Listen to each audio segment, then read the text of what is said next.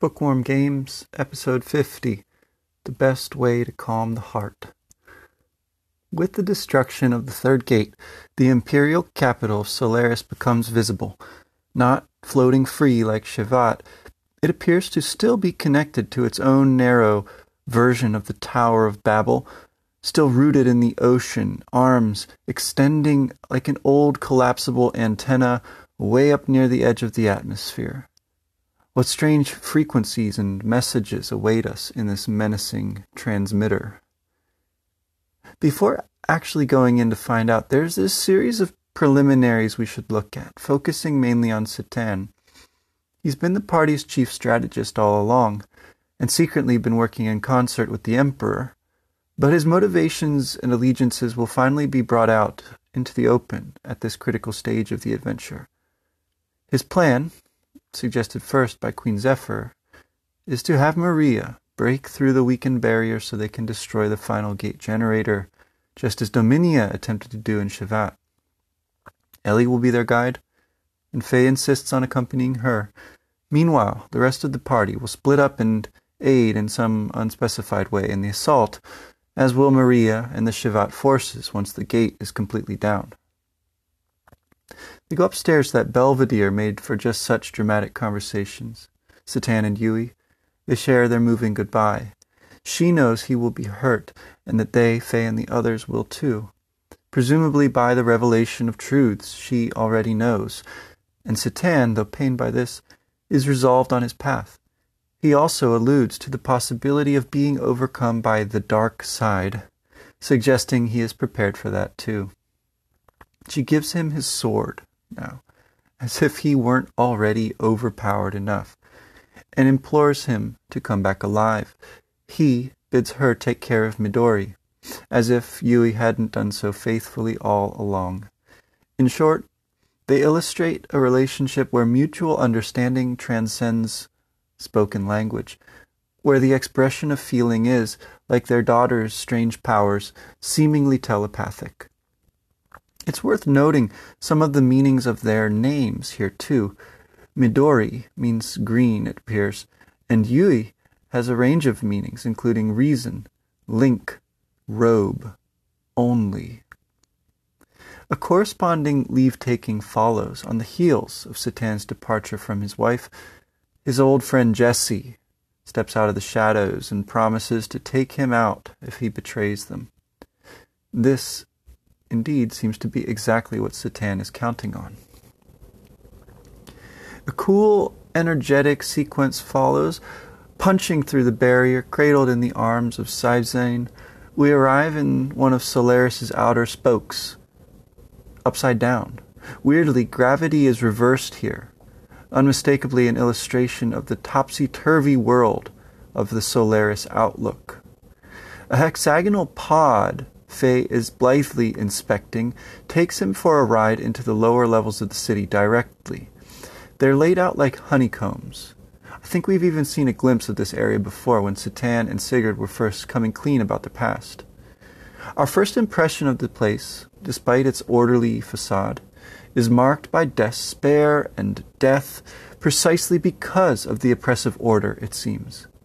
One of the workers has been driven to suicidal resistance he calls out the others for working like machines, having no will of their own.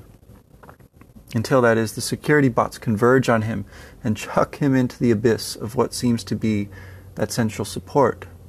Although, shouldn't he fall upwards with respect to the surface? Anyhow, the immediate comparison that comes to mind is the prison block in Kislev, which, despite its grime and steam, looks comparatively wholesome now. Everyone is still talking about the rebel, worrying if it will mean re education, what they call rearrangement for the whole group.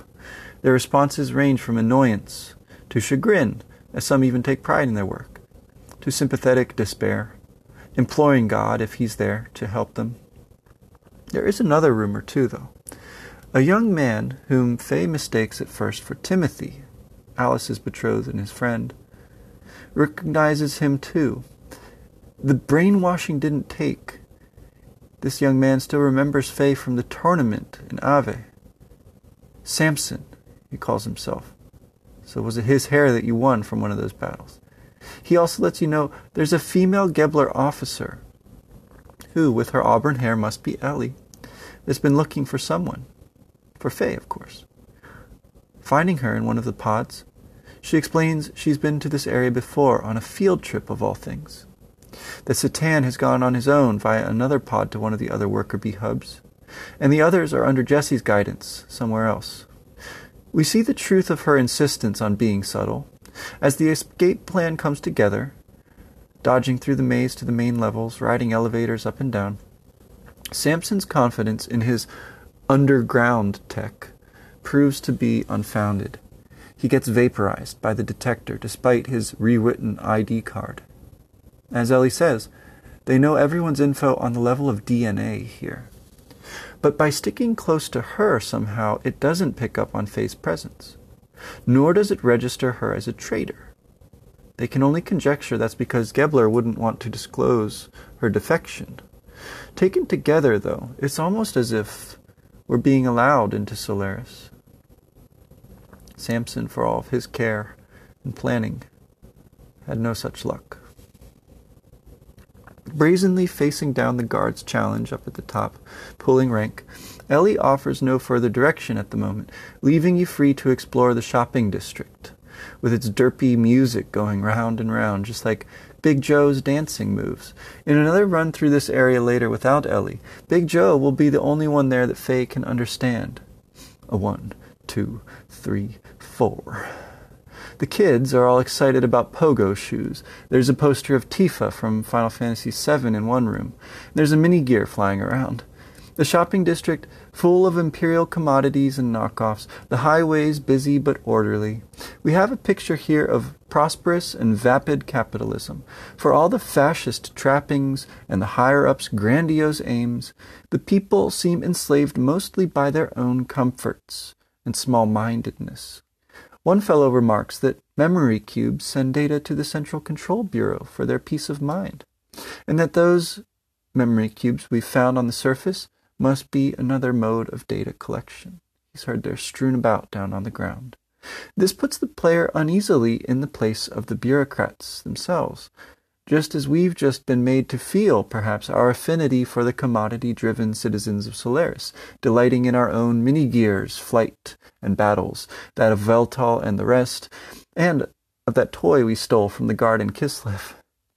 I wonder if there would have been more mini games here, designed to be played like the flare, uh, fair in Bledavik or back at the arena in Nortune, originally, before they ran out of time and money for all the build-up, our experience of Solaris' dystopian capital city turns out to be rather thin and brief. An old woman gives you young people tickets to the Emperor's speech in the plaza, where, amid fireworks and the appropriation of some uplifting themes we've grown to love, it's jarring to hear them in this setting, and with the roars of the crowd and holograms of Bart and the others, turns out they've been captured the dedication speech promises the return to God's paradise, Mahanon. It's framed as an all or nothing struggle with those lambs, in which the chosen children of Cain are sure to triumph. Ellie seems to be hypnotized by the Emperor's words and by the spectacle, while it's Krelian's surprise appearance, which triggers a series of flashbacks for Faye. As Lacan, he and Krelian, with a little more color in his hair, a little more spring in his step, meet in Nisan, and then in a lab. They speak of their diverging paths amid the threat of war with Solaris. Lacan is drifting towards his painting, Krelian drawn towards studying with Melchior, the third of the sages of Shevat. Both of them it seems, love Sophia, and they're chiefly motivated by her. Back in the present, Ellie translates. The destruction of the gates is recast as part of the Emperor's plan all along, which might well be true, if Krelian did hold back his minion from fighting alongside Emeralda to observe instead the battle at the third gate. At this point, the display of the captured invaders prompts Faye to cry out. Despite Ellie's warnings, he causes a scene, upbraiding her for what was in fact his own carelessness, and demanding that they reach Citan somehow, who, like us, must be watching the broadcast from somewhere nearby.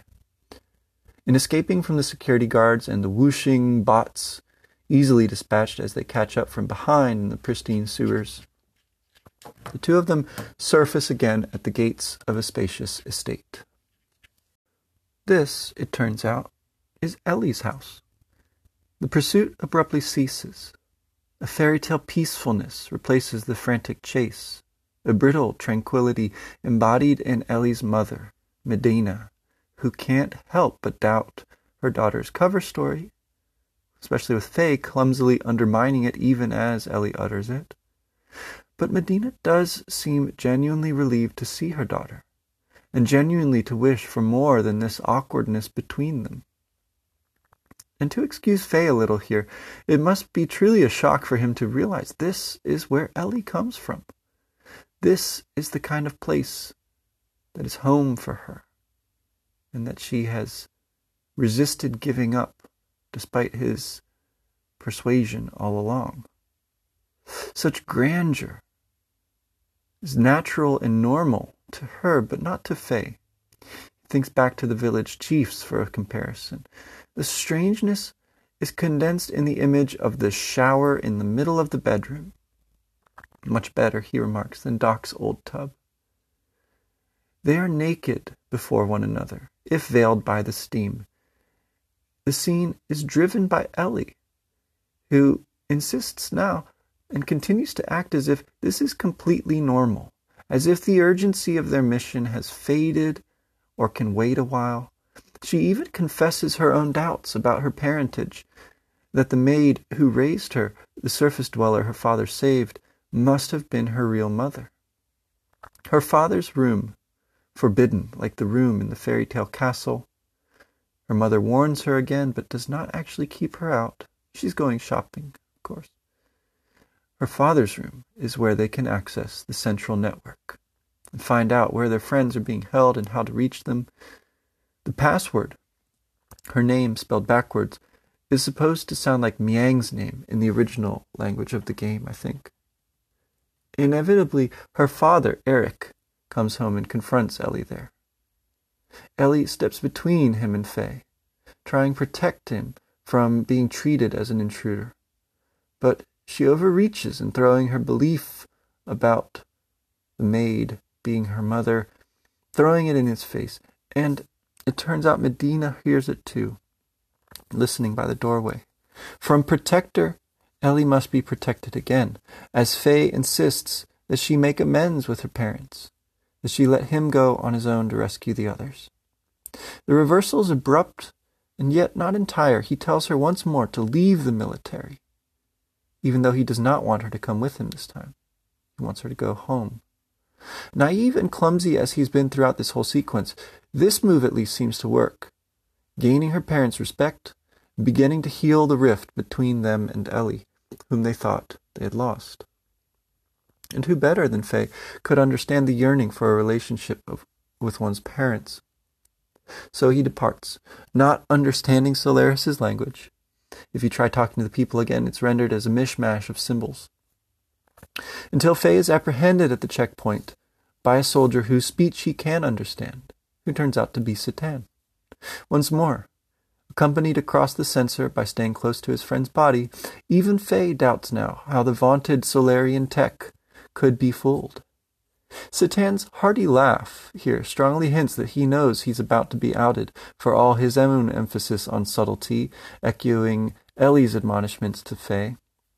The argument that almost got them captured in the plaza about not having a plan is raised again humorously, like it was back on the Goliath, as Citan himself has no idea what to do when they arrive at the dust chute, and he can't figure it out somehow this time, as he did back in the Goliath.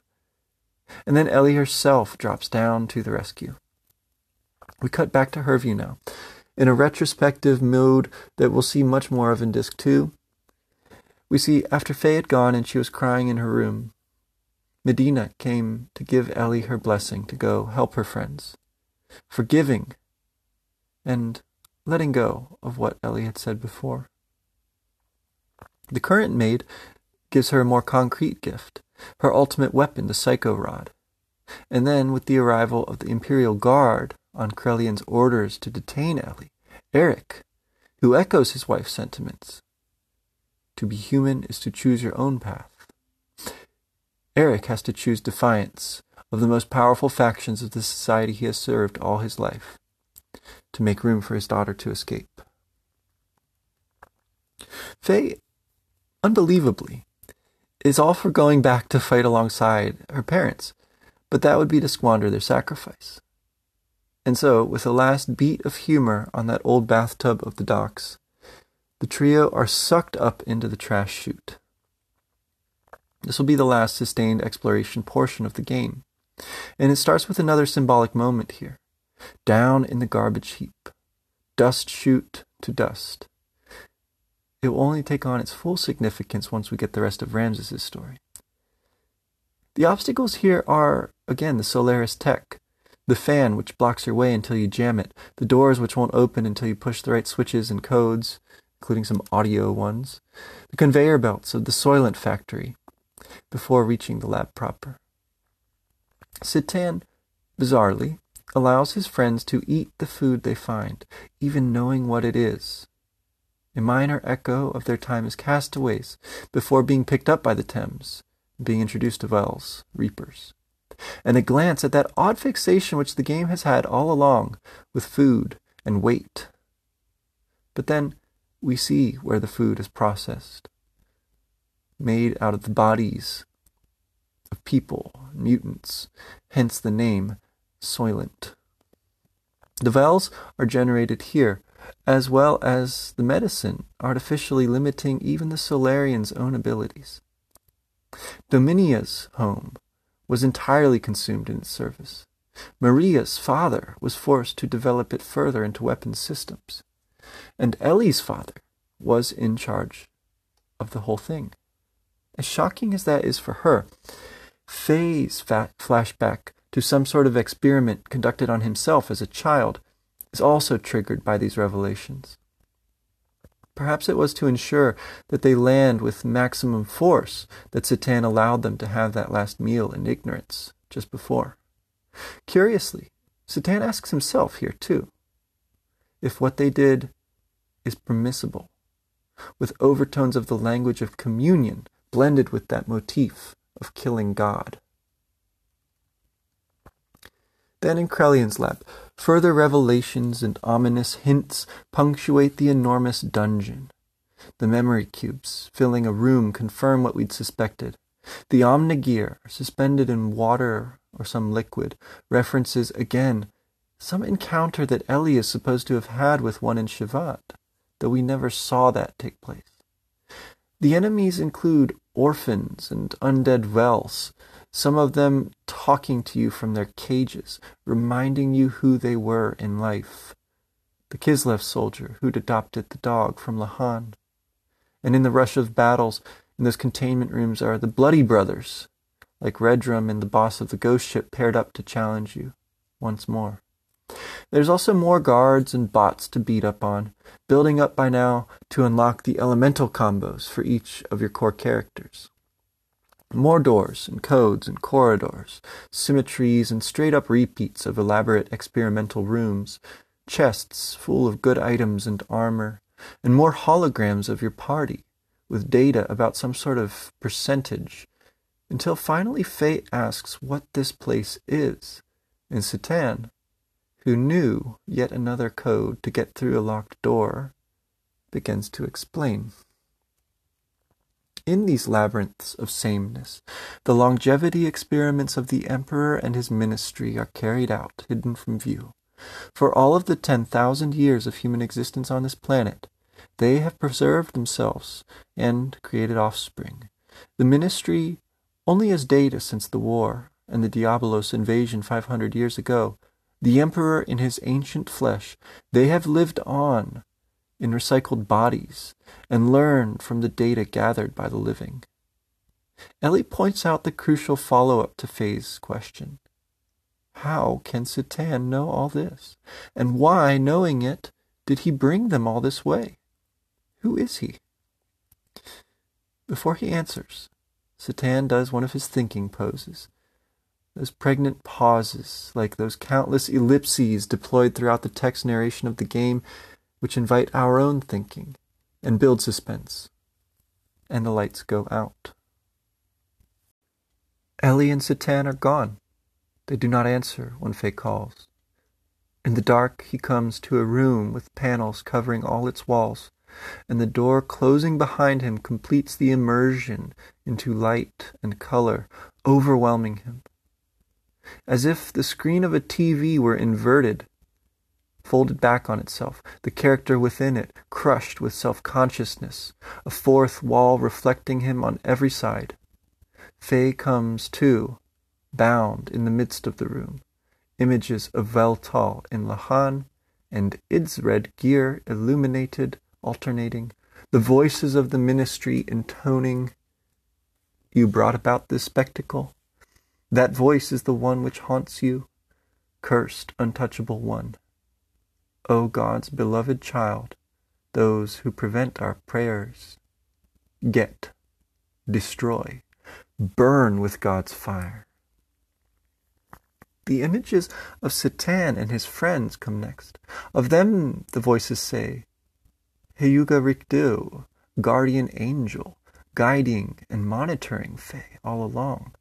And these others, the animus, selected, drawn to Faye, needed for the minister's resurrection. Preliminary in turn to raising Mahanon, aerial paradise, as Faye calls it, and it in turn will teach them how to raise God. This is the Malach, the M project. The reason for it all, they explain, is that their origins are beyond this world. Out in that universe they would return to once they've accomplished their plans.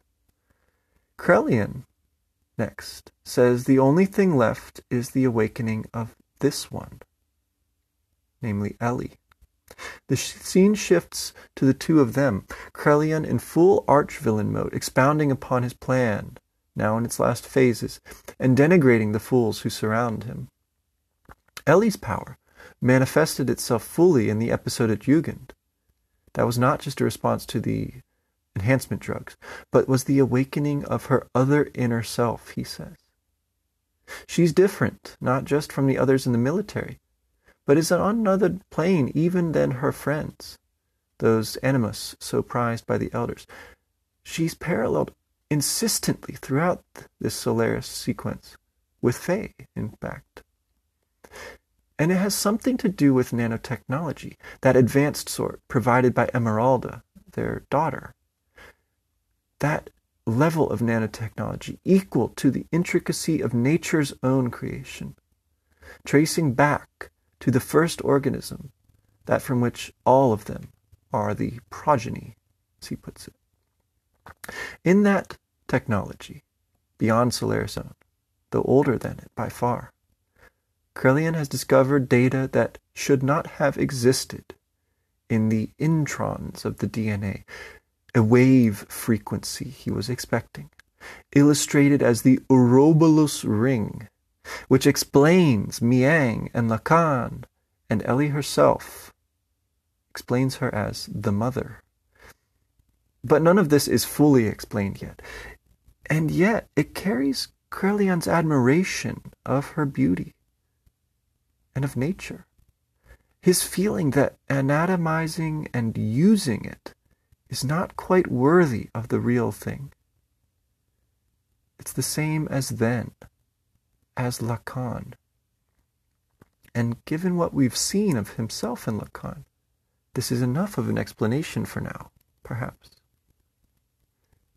Between Faye and Citan, now alone, with nowhere to go, we get a dramatic counterpart to this conversation between Ellie and Krelian. Nerveless, neutralized, Faye nevertheless rages at having been taken in, being used in this way. He wanted a place to belong. That's what they were fighting for. And now Citan presents the cynical rebuttal that it's easier to be given a place than to make one. Didn't he know something simple as that? That childish ideals pale before reality. That individuality is a delusion. That Faye was unable to protect any of them, especially Ellie. And all of this seems calculated on Citan's part to build to addressing id.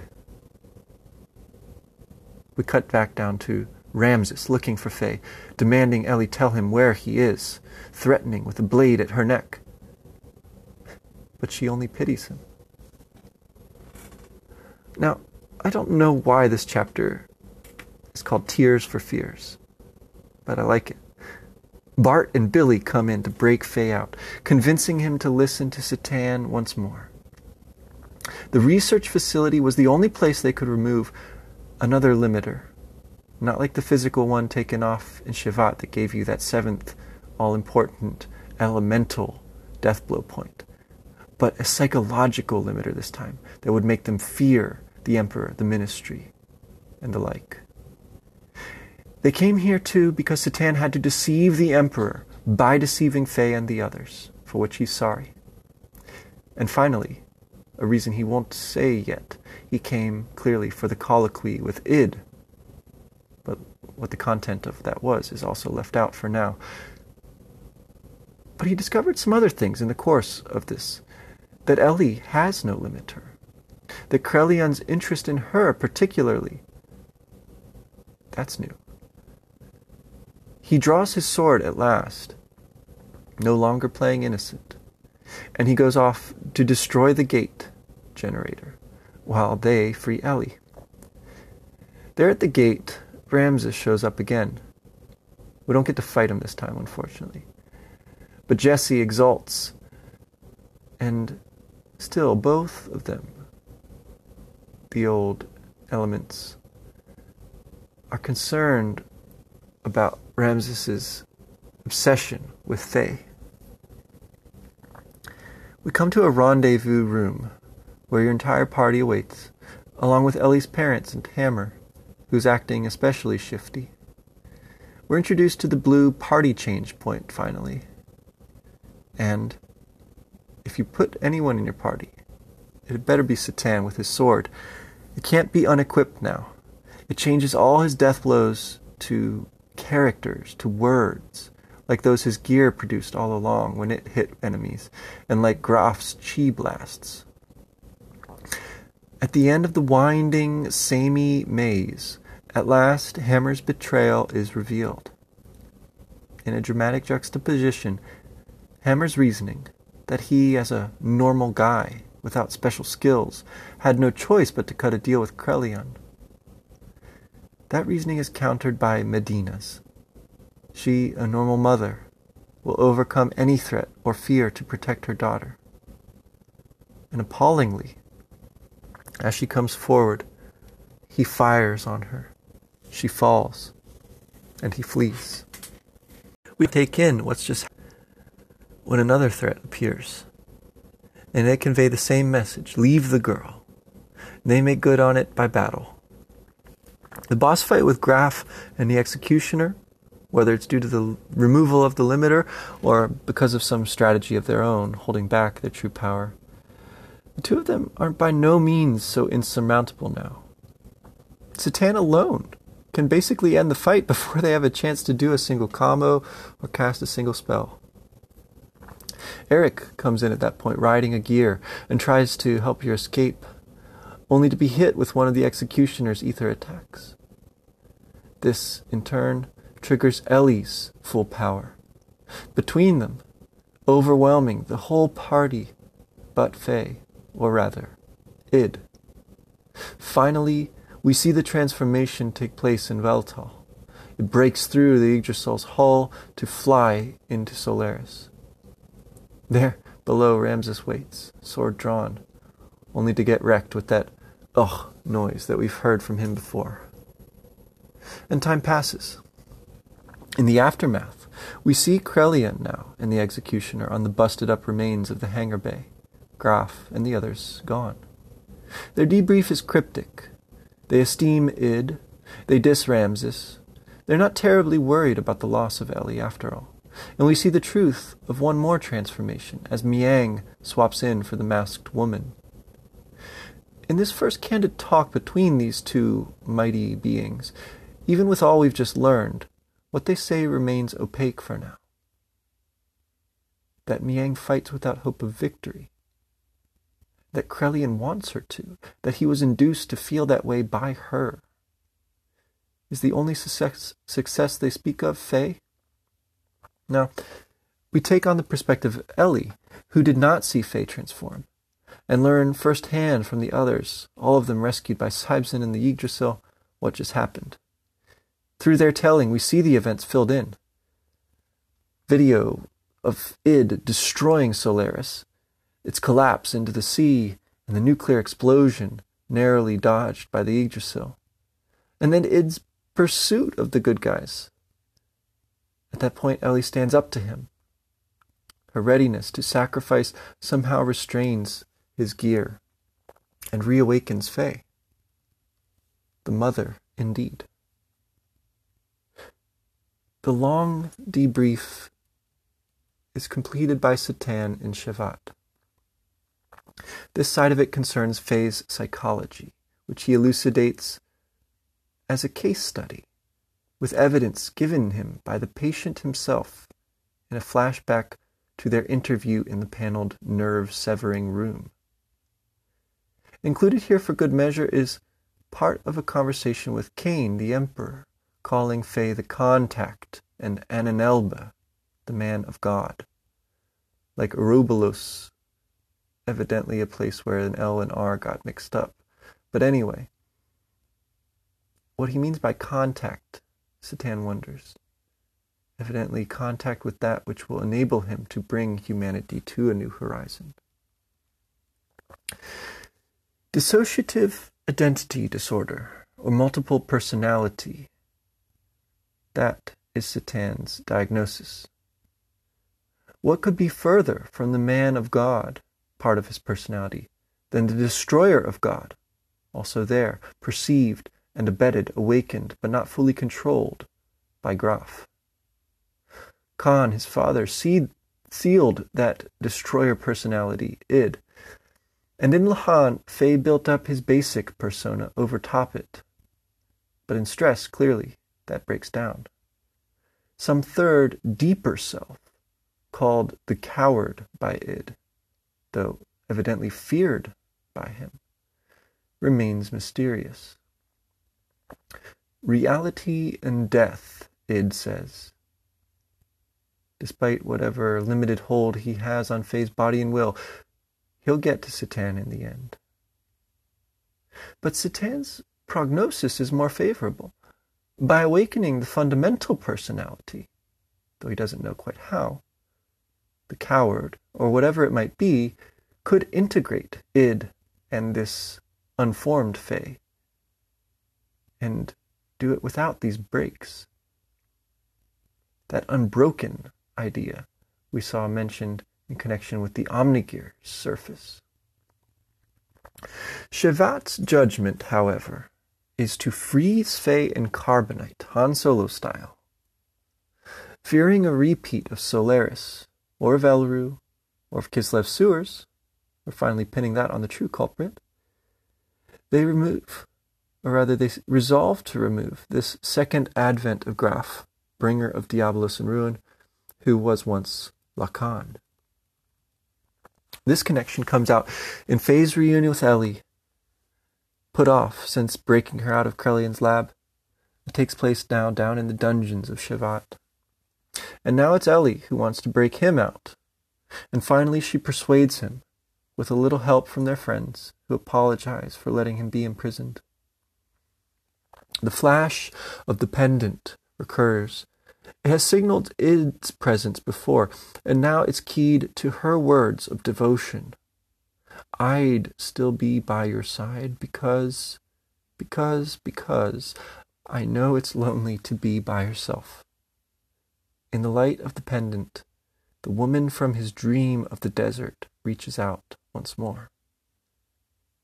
The disc closes with more villainy, though, and on a note of suspense. From riding off into the sunset together, Fei and Elly's flight in Weltall turns to one more pursuit. Ramsus, empowered with an anima relic, has been sent to bring down Fei and to return Elly to Krelian. The orbs talk of transmigrating, of probability. Krelian's own emotional attachment to her suggests that they are all reacting a little desperately to keep their plans afloat at this point. Their survival, though, shows that the elders in Krelian weren't dependent on Solaris's capital for their existence. Where exactly their data is stored remains unclear, and what this key is that they're preparing to use is likewise uncertain.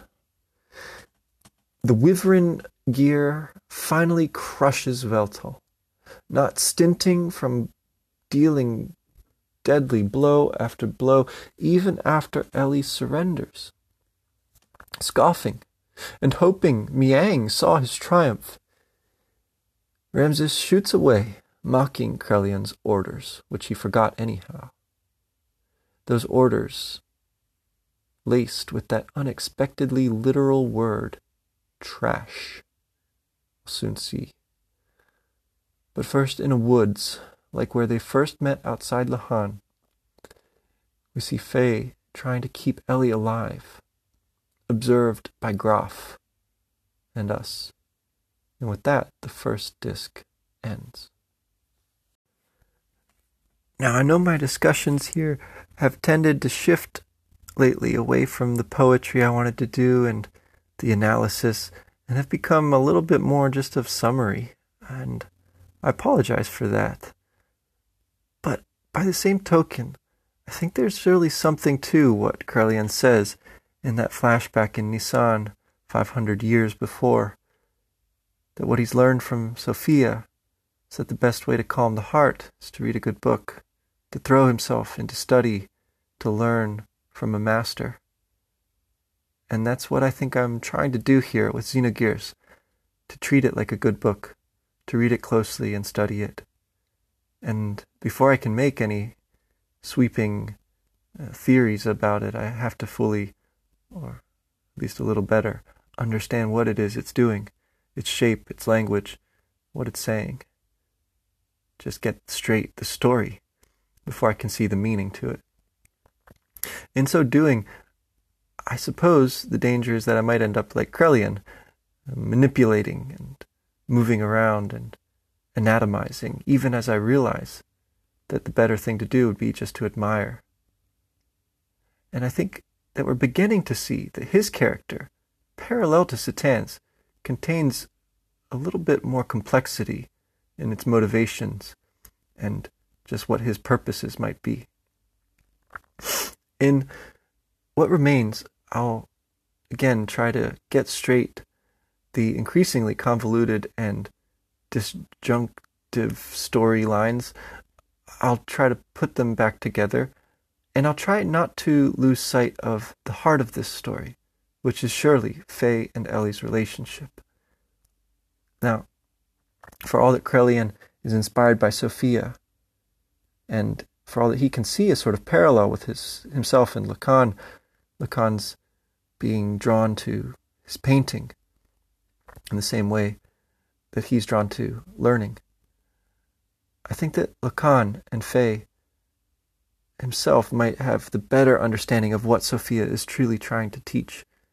That they, like those normal people, the masses who believe in her, are truly animated and calmed, inspired and uplifted by nothing so much as their love for her. That too comes out more clearly in the second disc for all its flaws, and I want to watch closely for the ways in which Xenogears, more than maybe any other game that it would get lumped in with, does show us to the best of its ability what a romantic relationship might actually look like. Um, now, I might regret some of this uh, uh, uh, assumption on my part based on a recent replay and many years of nostalgia. But I want to at least hold open the possibility that the game really is that good, that unique, and is doing something that important. So I hope you'll keep listening, put up with what might be a little bit of rehashing at times. Hope that there will be some valuable stuff in there too. And that by looking at it once more, we'll get a little closer to the sort of thing that Sophia, Lacan, Krelian Citan, and even someone as normal as Hammer or Medina might be trying to show us. Take care.